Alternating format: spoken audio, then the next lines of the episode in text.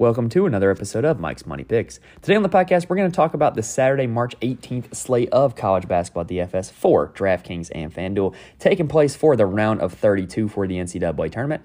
I always forget whether or not they actually call this the second round or the third round because, you know, with the whole first four thing, but I'm just going to call it the round of 32. That way it's accurate. So we got round of 32 games going on here on Saturday. We're going to have an eight game slate as well as another eight game slate taking place on Sunday. Now, if you've been playing college basketball DFS for the NCAA tournament, um, it's kind of been a very fun but interesting week so far um, with this, you know, DFS slates that we've had on Thursday and Friday. We've kind of seen a lot of the chalk hit in DFS this week, meaning a lot of the guys that came in at like the highest ownership percentages for these large pool GPPs have done very well. And I'm not going to lie, it kind of makes sense, right? Like guys are chalky plays because they either have a good matchup, they're in a good game environment, or they're an obvious misprice, right? In the case of a lot of them on this particular Friday slate that I'm, you know, able to look at and evaluate, I think it was a lot of guys that you know, came in on mid-major teams as misprices, and you know they were just, you know, a lot of people targeting them because they were misprices, and you know they just they hit value, and so you're kind of seeing some high-scoring GPPs, some high-scoring tournaments, um, you know, taking place on DraftKings and FanDuel because the guys that a lot of people are playing are hitting. Now, another kind of really worrisome trend is that a lot of the guys in the 9K range on DraftKings have really been bad. Like it's kind of surprising. Like on Friday's slate, the only 9K players that got even close to four times value were Markquis Nowell and DeAndre Williams. Um, everybody else was um, was not good. So you're kind of just seeing this decimation of the 9K range.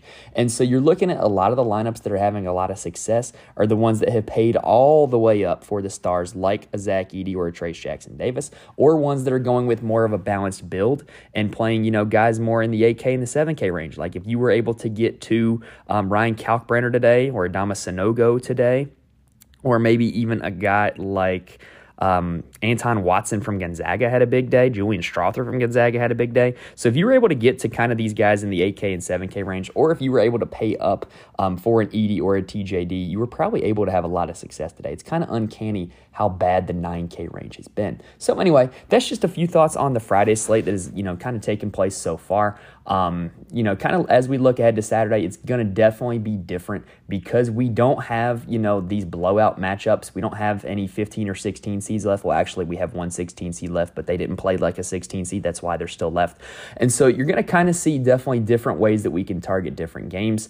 Um, it's going to be more like a normalized slate. However, you still do have some of these mid majors with guys that we're not really familiar with and guys that we can definitely find a way to get into our lineups. And if you do the research like I did, you're going to be able to have a quick leg up on the competition. So hopefully, because you're listening to this podcast, hopefully you're doing pretty well with your picks. I'll be honest, I feel like if you were listening to yesterday's podcast for the Friday games, I feel like you might have done pretty well if you listened to the advice on that podcast. Not guaranteeing it, obviously. I was still wrong on a few guys. You know, I, I didn't get Keyonte George right for sure, um, but I definitely think that uh, there was a lot of good information on those podcasts. So let's go ahead and let's continue that trend. Let's go ahead and end the intro right here uh, and get a quick word from our friends at Spotify, and then let's dive into the Saturday slate.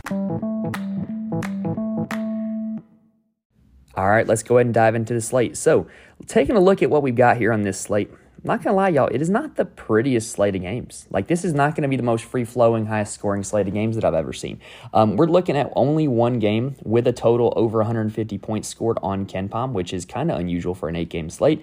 Now on this slate, defense is king. We've got a lot of defensive minded basketball teams. 12 teams in action are in the top 35 nationally in defensive efficiency according to KenPom. So pretty much everybody that you're to be looking at playing on this slate is going to be going up against a good defense. So um, just keep that in mind as you're looking that a lot of teams are going to see a big jump up in competition from what they saw in round one. All right, the first game of the day is Furman versus San Diego State. Um, not sure this is exactly what CBS had in mind when they scheduled the standalone Saturday afternoon game, but here we are. We've got KenPom predicting San Diego State 75 to 68, which is pretty good amount of points scored for San Diego State game. San Diego State actually hasn't scored 75 points in a game in their last seven games, but Furman is 178th defensively in the nation, uh, and they do play in the top third of all teams in tempo. So this could be a pretty good spot for San Diego State to score a lot of points. If they do score a lot of points, it's probably going to be because of Matt Bradley. He really took advantage of an up tempo opportunity against Charleston in round one with 33.8 fantasy points. Should I call it round one? Or should I say the round of 64? I'm just going to say round one. Anyway, he has a 26% usage rate on the season, uh, which is San Diego State's highest on the team. And so I definitely think that Matt Bradley in a really good spot to play against Furman. He's probably going to be a guy that, if I'm going with more of a balanced build, he's probably a guy that's going to be in my lineup. I also like Jaedon LeDee a lot, which is not something I generally say about guys who play 18 minutes a game, but he is a fantasy point per minute guy, and he's seen, you know, a little bit of a boost in minutes and a boost in production in his last two games. He's hit five times value in each of his last two games, and he's actually San Diego State's second highest usage player uh, at 24% usage rate. Uh, now, he did only have 18% usage against Charleston, which I'm not holding against him because he's still got the five times value. If you're able to cut your usage in two thirds, well, I, I guess take 33% off would have been a better way to word that. But if you're able to take 33% off of your usage and still get to five times value, that's a pretty good sign, right? Like he can definitely get you big time points in not a whole lot of minutes. And we're looking at a Furman team that just let Kadin Shedrick of Virginia have a 40 fantasy point performance against them. So I definitely think this is a really good spot for Jaedon LeDee of San Diego State. Darrion Trammell is a positive regression candidate. He's still seeing over 20% usage on a game by game basis. He just hasn't shot the ball well. He's made three of his last 14 field goals, and he's only made one of his last nine threes. If you're somebody that believes in season long averages and regression to the mean, Darrion Trammell is probably a guy you want to get into your lineup. And because of how bad he's been, I don't think he's going to be very highly owned. Micah Parrish and Aguek Arop don't play the most minutes or get the most usage, but they could definitely have a chance at getting four times value because they're cheap and they're up against one of the weaker defensive teams on the slate in Furman. So I wouldn't mind going with them as value plays, but I do think there are better, more upside options for Furman, I'm not going to fear the San Diego State defense, right? Like they just played against Virginia, who is you know, pretty comparable to San Diego State. And they scored 68 points against Virginia. And San Diego State plays at a faster tempo than Virginia. So you're going to get more possessions out of the Paladins than they had uh, in their first round game against Virginia. Now, the good news for Furman is it, they're fairly easy to target guys from in DFS because they only play five guys on their team more than 15 minutes per game. And all five are in play for me. Like, even if you're going up against the best defense in the world, if you're playing 30 minutes a game, and I know that you're going to be playing 30 minutes a game, you're going to have a chance to score some fantasy points. And so I do kind of like the all five are fairly predictable. Like now, let's kind of break them down individually. Jalen Slawson is a legit star. He had 42 fantasy points against Virginia. I don't necessarily expect the same output against San Diego State, but I definitely think he can get you four times value. He is the team's highest usage player, and he's seen at least 24% usage rate in nine of their last 10 games.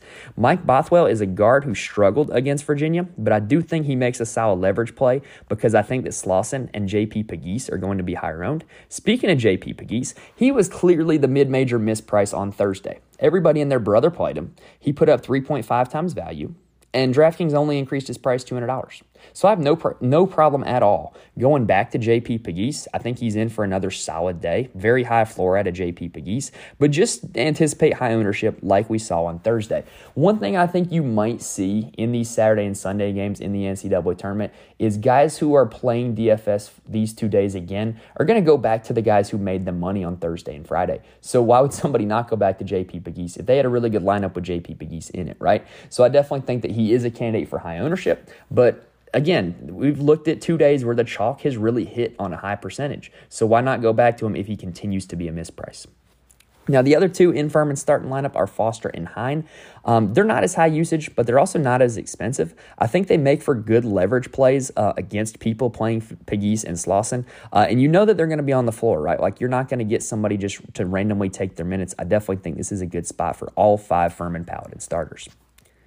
Now, Duke versus Tennessee is an interesting matchup. KenPom has it as Tennessee 64 to 61, which is the second lowest point total of the day. Still pretty darn low, if you ask me. Now, these teams are second and 17th in defense, uh, defensive efficiency nationally, according to KenPom. Duke is 17th, Tennessee is second. Um, so you're looking at two teams that really know how to play some defense, right? And I'll be honest, I'm not targeting the top plays in this game just because of the low total and because of how effective both teams are defensively. I think both teams have a lot of guys that they can kind of throw at the other team's star players and just kind of give them issues.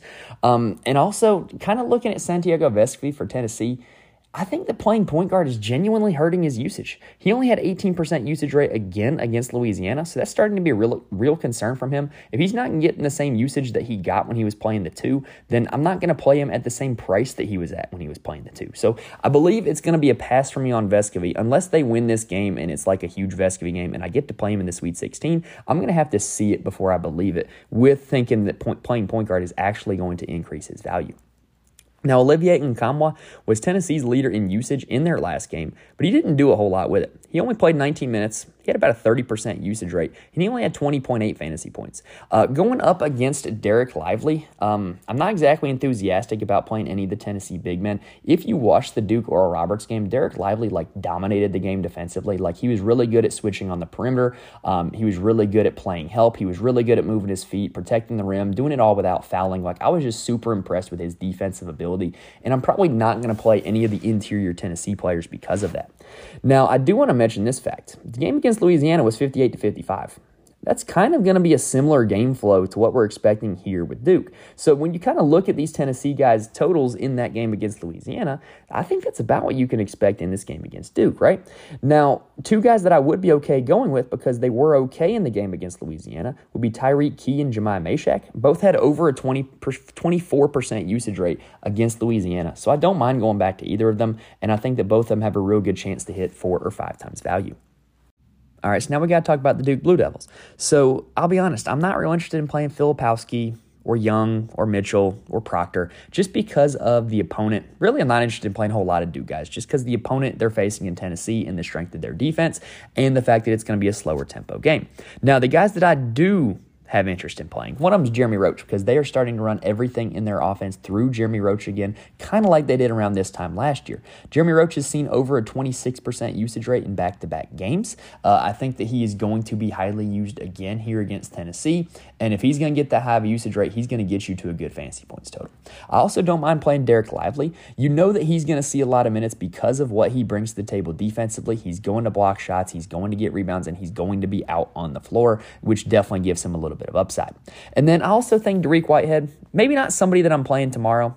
I mean, maybe he's more of like a GPP type of play, but he's definitely somebody that I'm monitoring going forward, right? We've talked about on this podcast all season how bet on talent. Bet on these guys that you know were big time recruits and have a lot of talent and have the potential to score in big time fantasy points, right? And he is one of those guys. He was supposed to be one of Duke's best players coming in this season.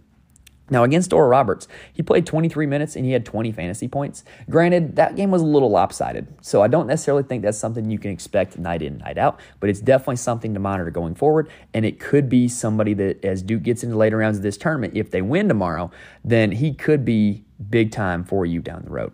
I say tomorrow because I'm recording this on Friday night, by the way. All right, so that does it for Duke. And we're going to divide this podcast up kind of by the um, slates that DraftKings is doing. So if you were playing the whole day slate on DraftKings, obviously you're going to have all eight games. If you were playing the late slate, the night slate, I guess I should say. It's not going to cover these first two that we just talked about. It will start with our third game. So we're going to go ahead and take a quick breather here and then get into the next one coming up next.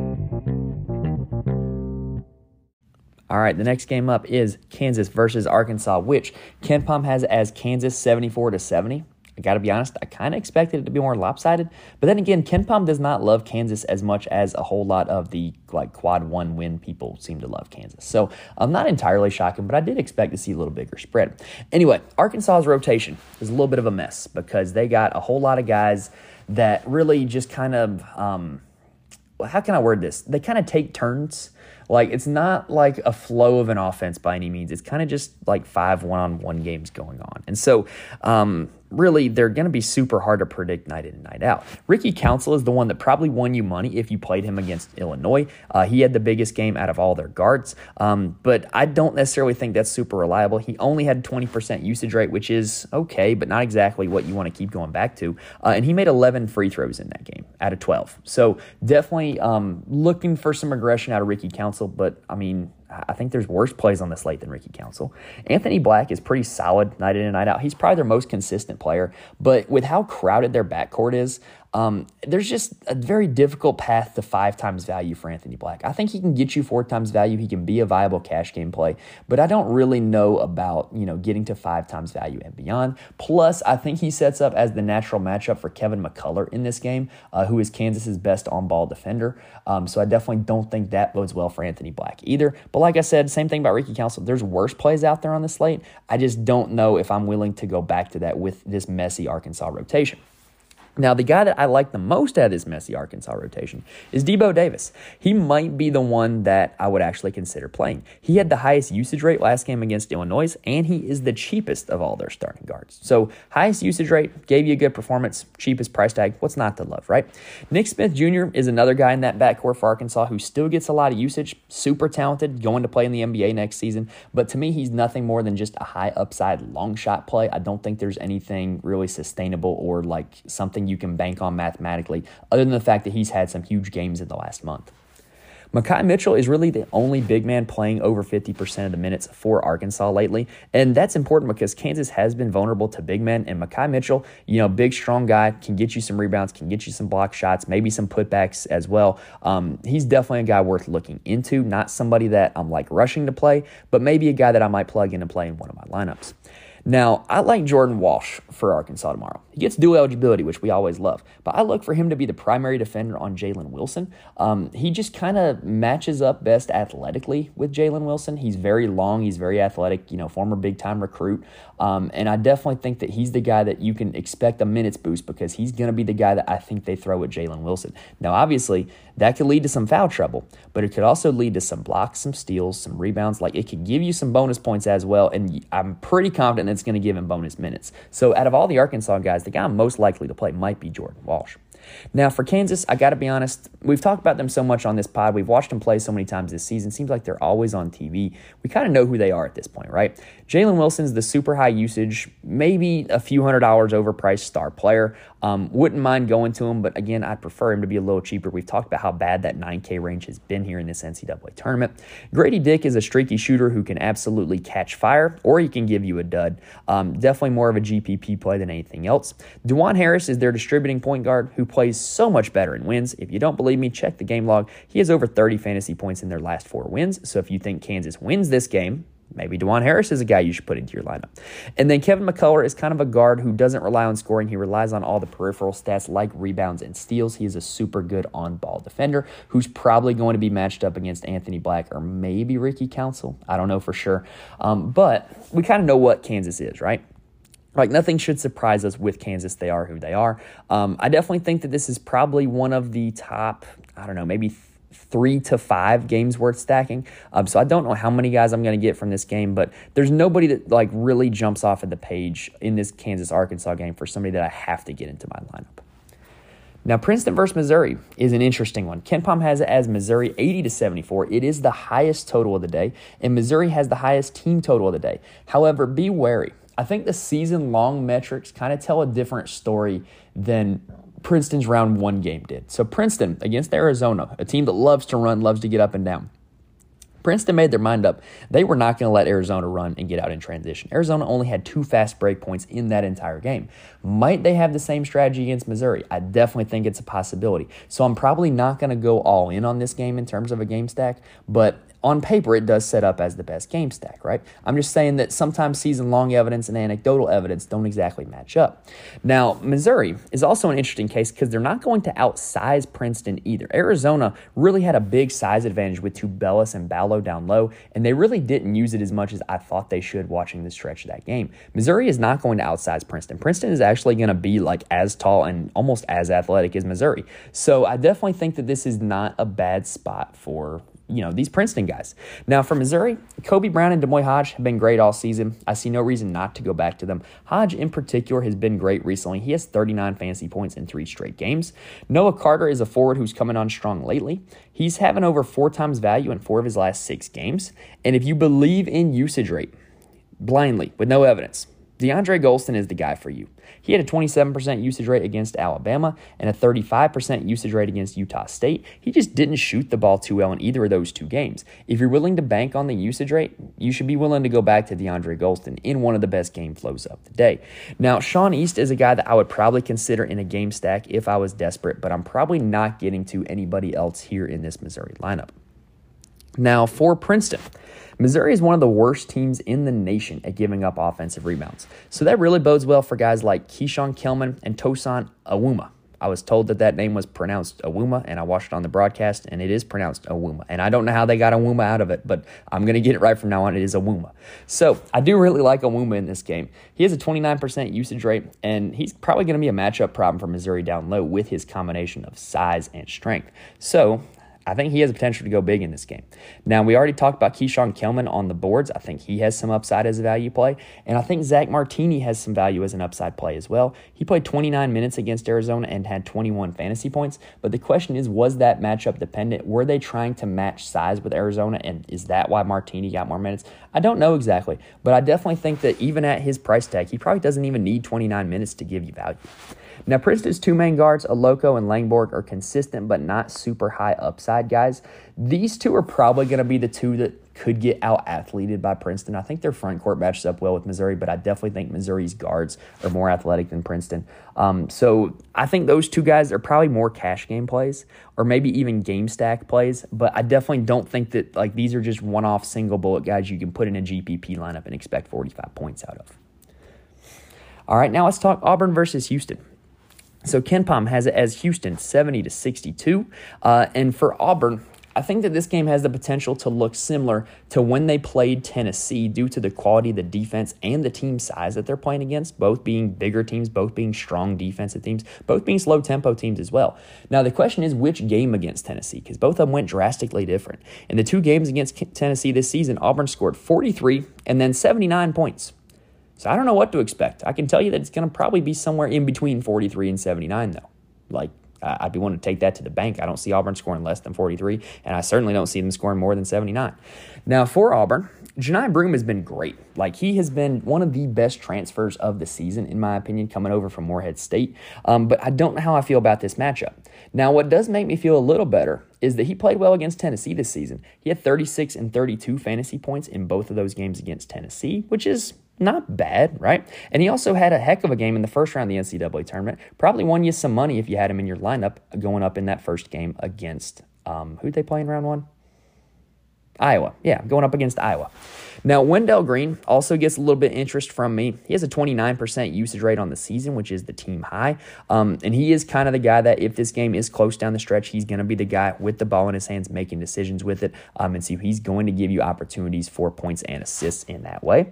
Allen Flanagan for Auburn doesn't have the highest usage rate, but he just kind of like, I think the, I don't, he kind of just finds his way into good fantasy performances. I don't know how he does it. He just kind of fills the stat sheet in all kinds of ways. And you'll look at the end of the day and it's like, oh, look, Allen Flanagan hit four times value again. In fact, he's hit four times value in three of his last four games. So I wouldn't mind going back to him either. But I'm probably going to avoid the other Auburn guys uh, outside of Broom and Green and Flanagan. Maybe KD Johnson in a GPP. We've talked about how he is a very mercurial player and he could definitely go off on any given night, but you know, only for a GPP if you're looking to get a low owned, very high risk, high reward guy.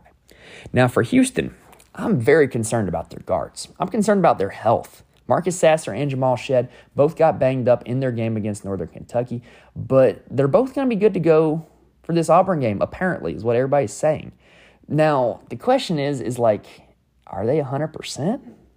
I don't know. Like, I, am probably not going to play either of them, but I'm not going to rush to play their backups, Sharp or Arceneaux, either, just because, like, they're, they're still active. Like, they're still probably going to be out there, but, like, I don't know, do they leave early? Do they play the whole game? Are they effective? I don't know. I think it's just a situation that I'm naturally going to avoid. Now, theoretically, if Sasser and Shead are injured, Tramon Mark would be the guy that would see more usage, but he hasn't really done a whole lot with that in the last two games where Sasser has been banged up. So I don't know how much I trust that, but theoretically, he would be the guy that would capitalize on that situation. Now, the guy who has in fact capitalized on that situation is J'Wan Roberts. He has upped his game the most with, you know, these two games of Marcus Sasser Vassar being banged up. He's had back to back games of 35 and 47 fantasy points, so I definitely wouldn't mind going back to J'Wan Roberts. Next game up is Penn State versus Texas. KenPom has this one as Texas 75 to 69. Now, this one is interesting because both teams kind of have the same weakness, and it's rebounding, right? Like Texas's one statistical weakness is rebounding. But the problem is, is Penn State's one of the worst offensive rebounding teams in the nation. So, for DFS purposes, there's nobody we can really play to take advantage of that on the offensive boards. However, on the defensive boards, Jalen Pickett is, in fact, their usage, or not their usage leader. He is, in fact, their rebounding percentage leader on the defensive end. Now, he is also their team leader in usage rate. I was about to get to that. So, I expect him to be absolutely hounded by this Texas defense that is very good. But Pickett's usage rate is so high that I still think he has a chance to get you to four times value value just off of all the peripheral stats that he's going to get with rebounds and assists. So I don't mind going to Jalen Pickett. I think there's other ways you can spend your money. I definitely would be more in favor of a balanced build on this slate than to pay up for a guy like Jalen Pickett. But I do think that that is an option to consider for sure. I definitely think there is a pathway for him to get to four or five times value. Now, for Penn State, Andrew Funk is the red hot shooter. He was eight for 10 from three against um, Northwestern. I'm sorry, they did not play Northwestern. He was 8 for 10 from 3 against Texas A&M. That is my bad. I had, had the wrong game there. Now, I do not think that Texas is going to let him do that. Their three-point defense is too good. So, I think the value play that you look at for Penn State is Camren Wynter. Um, he has shown some big time upside in the last month six of his last 11 games, he's gone over five times value. So, with that high ceiling, I definitely think he's worth the look. In those games, he does garner a high usage rate. So, maybe if you think Texas tries to take it out of Pickett's hands or doesn't let Funk get going, I definitely think Wynter is a nominee to pick up some shots in lieu of those two guys. Now, on the Texas side of things, we know that Penn State's super undersized. We know that they're terrible at giving up rebounds and they don't get offensive rebounds on their own. That really bodes well for Dylan Disu and he is a great kind of mid to high mid priced big.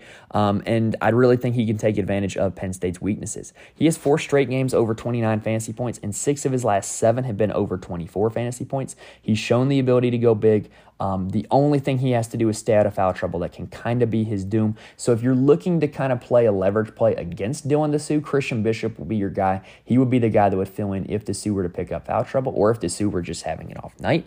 Um, and I don't necessarily think Disu's going to come in with mega ownership, but I do think that there are going to be a lot of people that go ahead and click Disu into their lineup. Um, I don't think he's going to be a full on chalk play, however, though. Now, Sir'Jabari Rice is Texas's hot shooter. He was 7 for 10 from 3 against Colgate, but Penn State is a much better defensive team than Colgate, so I don't know how much you can rely on that. What you can rely on, though, is that Sir'Jabari Rice has seen a pretty good, consistent usage rate over 20% over their last five games. Um, so I would not have a problem going back to him. He's a little pricier than I would like him to be, though. I really liked playing Sir'Jabari Rice when he was in that five and then low 6K range. Now he's a little higher than I would prefer. Now, this guy for Texas hasn't scored more than 30 fantasy points in seven games, but everything in their offense still runs through him. That person's Marcus Carr. He hasn't done a whole lot for you lately in terms of DFS, but he is still the guy that makes everything go for this Texas offense. They run all their ball screen action through him. Um, he has the ability to isolate and go one on one as a part of the offense. And if this game gets close down the stretch, it's going to be Marcus Carr with the ball in his hands. And so I would definitely understand if you were going with like a Pickett and Carr game stack, I think that could be a little bit correlated um, because if, if you get this to be a close, high scoring game, it's going to be those two going back and forth in the last three minutes. Now, also, do not sleep on Tyrese Hunter. Tyrese Hunter still has a lot of upside to me. He's super talented. We've seen him do it in the NCAA tournament before at Iowa State, and he did give you a good performance against Colgate with 22 fantasy points. So I would not mind going with Tyrese Hunter as well. All right, that does it for the Texas Penn State game, and that does it for the middle block of games. The last two coming up are for the late night slate on DraftKings. So let's go ahead and take a quick breather, and then let's break down these late, late games. All right, let's go ahead and talk about these last two games. So, Northwestern versus UCLA is next up on the docket. KenPom has it as UCLA 67 to 59. This is the lowest point total of the day according to Vegas. This one, KenPom has a little higher than Duke, Tennessee, um, but Vegas has this one as the lowest. Now, the reason why this one is the lowest is because both teams are in the top 20 nationally in defensive efficiency and the bottom 100 in adjusted tempo according to KenPom. So you're looking at a slow defensive slugfest in this game which, if you know Mick Cronin's coaching career, should not shock you one bit. Now, Northwestern in round one got bounce back games from Boo Buie and Chase Audige. Both had over a 30% use, usage rate against Boise State. Both had over 35 fantasy points in that game as well. If Audige is back to being the old Audige that we've seen over the course of the season, he's vastly underpriced in my opinion. But he is also playing the number one team in the nation in defensive efficiency. So I definitely don't think this is the best matchup, but I do like the price tag what we're getting with Audige right now. Now, Brooks Barnhizer came in really hot for Northwestern in terms of what he was um, given fantasy point wise, um, but he kind of cooled off a little bit in round one. He only had 21 fantasy points. I don't mind going back to him, but again, know that you're going up against the best defensive team in the nation in UCLA. Matthew Nicholson did not do a whole lot against Boise, but I do like him to see a lot of minutes against UCLA. Um, UCLA does play a true center and four out spacing around him, so I think Northwestern's probably going to try to match that with a lot of Brooks Barnhizer at the four and Matthew Nicholson at the five spot. Now, speaking of that UCLA front court, they kind of did a um, a little bit of a pump fake in round one with Adem Bona. He was listed as active but never entered the game. So what you got was a combined 40 minutes of Mac Etienne and Kenneth Nwuba, where both were great value plays because of it. And honestly, I really don't know what to make of the situation, but I do know that if you were somebody like me and you had Nwuba or Etienne in your lineup late night, it made you really nervous to see um, Nwuba declared, or I'm sorry, not Nwuba. It made you really nervous to see Bona declared as active because you just thought that those two guys were going to get nothing. And then they end up both playing and both playing very well. So I definitely don't know what to make of the situation. I will probably just avoid that particular part of it. But what we do know is that UCLA's guards are on a bit of a tear. We're getting big time usage out of Jaime Jaquez, Tiger Campbell, and Amari Bailey without Jaylen Clark in the lineup. And so I definitely don't mind playing any of those guys. But again, keep in mind with the caveat that Northwestern's a good defensive team. This is going to be a slow tempo game, not the best game script, but you're getting big time usage, especially from Amari Bailey. Amari Bailey has been over 30 fantasy points in three of his last four games without Jaylen Clark in the lineup. Now let's talk about Maryland versus Alabama. So KenPom has this one as Bama 74 to 68. Bama is still fifth in the nation in adjusted tempo on KenPom, but they are third in defensive efficiency on KenPom. So what you're going to get out of Maryland is the tempo that Bama plays at is going to get them more possessions. But with the defense Bama plays at, it's going to be harder to score on those possessions. Now the good news about Maryland, kind of like how we talked about with Furman, they're essentially only playing five guys right now. So that kind of brings them all in play because they're all going to get a ton of minutes and they're all going to have a decent amount of usage. Now, Jahmir Young, Julius Reese, Hakim Hart, Donta Scott, and Don Carey are those five guys. And my opinion varies differently on all five of them. Carey is one of my favorite consistent value plays. And I just think he's a guy that you can plug into your lineup, set it and forget it. You're going to get four times value out of Don Carey. Like that's just what he does. And so, um, not the most upside in the world, but you know, increase in possessions. Maybe he does get a few more than he usually does. He does not command a huge usage rate, but he does play a lot of minutes. Now, Reese, Hart, and Scott all hit four times value against West Virginia, but I feel a little bit better about Reese and Hart out of those three. I don't feel as good about Scott. Reason being, Hart and Reese both had over 24% usage rate in that game against West Virginia. Reese is really Maryland's only big man, and going up against Charles Bediako is going to be a little bit of tough sledding. Uh, Hakim Hart is kind of dependent on rebounding to get to his value, um, so he definitely could be a guy that might get you there in an up tempo game. Um, but I definitely like they're just kind of lukewarm plays to me. I'm not going to be super excited about them, but I also wouldn't like exclude them. This is not a bad game to stack with some of the point totals we're looking at on this slate. Now, the guy I do like for Maryland, which is kind of counterintuitive because this guy has not had a whole lot of successful fantasy performances recently is Jahmir Young. Um, to me, he is a case of regression for the mean in terms of usage rate. He still leads the team in usage rate, and he had a 31% usage rate against West Virginia, but he only had 17.8 fantasy points. So I think he's a big time bounce back candidate in a game that's going to see a lot of possessions from the Maryland Terrapins. Now, let's talk about Bama, who might be the toughest team to figure out right now. So, Brandon Miller was just playing awful in round one. If you played him and you cashed like congratulations, you, you pulled off a miracle um, because he absolutely killed your lineup if you had him in. Um, that was absolutely no pun intended, by the way. Um, anyway, apparently he's playing hurt. He, he has the questionable tag on DraftKings. He apparently suffered an injury in that round one game, but I, I don't know. I'm not, I don't know how much I'm buying that. I like they did take him out of the game, but like I don't think he's like his performance is affected. I don't know.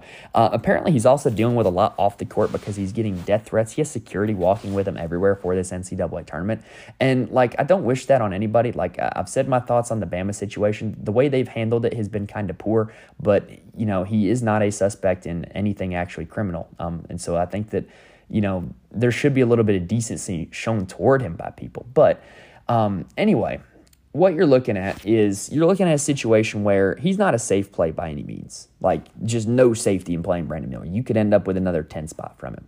But remember the last time where he kind of had a lot going on off the court and you know the student section was really rallying against him and the media was really rallying against him. He went and played south carolina and he scored 65 fantasy points. So i think that this might be like the ultimate long shot upside play for brandon miller but definitely not something that i'm willing to put my own money on. I will probably not be playing brandon miller on this slate. Now the rest of bama is tough to figure out as well because they play in a lot of blowouts. And so when you look at their game logs like you kind of can't really get the sense of a pattern because they just play so many different type of game environments, right? Now, Jahvon Quinerly, I think, has a lot of upside. He's shown the capability to go big, especially in close games, and he has kind of taken over more minutes from that point guard position from Mark Sears. Um, so I definitely think that Quinterly is in play. Um, will I play him in all of my lineups? Probably not. Will I probably throw him in a few? Yes. Um, just because I think he does bring you that type of upside. Remember, he was an all SEC type of guy before um, the knee injury last year, and he does have a really high usage rate as well. Charles Bediako for Bama has been great also. He's hit four times value in four of his last five games, um, and he is going to be needed down low to go up against Julian Reese. So, um, those are probably the only Bama guys I'm getting to. I just think that the rest of them don't really give you any kind of consistency, any kind of safety. Um, I definitely think the game flow of this game is going to be different than what they've seen in their last few. Uh, and so I'm probably not getting to a guy like a Clowney or a Sears just because I don't really have any kind of consistency off of it. Now, like we've talked about with DFS in the past, though, guys being bad plays on papers can sometimes make them good plays in DFS because it means nobody's going to play them. And it means that if they do happen to go off, well, then you've got like the absolute best thing you can have, which is a super low owned, incredible play. Just ask anybody who played Mitchell Saxen of St. Mary's today how that worked out for him, which, by the way, I did call yesterday. So, anyway, that's probably how I'm going with Bam. I'm, I'm, I'm probably not going to play Brandon Miller. Quinerly, I might get to. Bediako, I might get to, but nobody else. In terms of the games on this slate, y'all, I think there's less obvious value than there has been on Thursday and Friday because a lot of these mid major teams that we were targeting the value plays from are no longer in the tournament. But I do think there are guys that we can fit into our lineups. I do think there are ways we can make both a balanced build and a build that has some stars in it um, with being successful here on this Saturday slate. It's definitely more of a normalized slate than what we've seen from the first two days of the NCAA tournament. All right, so that does it for the Saturday slate, y'all. So we will be back tomorrow night to talk about the Sunday slate. So if you want to be notified when that episode drops, hit that subscribe button on the podcast. You'll get a nice little notification when we drop the preview for Sunday. And while you're there, please rate and review. It really does help me out a lot. I want this to be the biggest college basketball DFS podcast in the world, and I think we're getting closer had my highest number of listeners for the Thursday round one DFS preview. So I want to keep getting there, and I can only get there with your support. Please rate and review. It'll really help me out a lot. All right, so best of luck to everybody in all their DFS endeavors. Hopefully, the first two days of March Madness have been great for you. My bracket is still relatively intact because I had Purdue going home early as well as Arizona State going home early. I did put a lot of stock into NC State, which did not work out well. But um, most of the bracket's still intact. I still got my Longhorns in it. So hopefully Saturday Texas can get a win, can rest easy a little bit, um, and you know let's keep the thing rolling. So I will be back tomorrow night to talk about the Sunday slate. Best of luck to you in your Saturday DFS contest. Thank you guys for listening, and I will see y'all next time.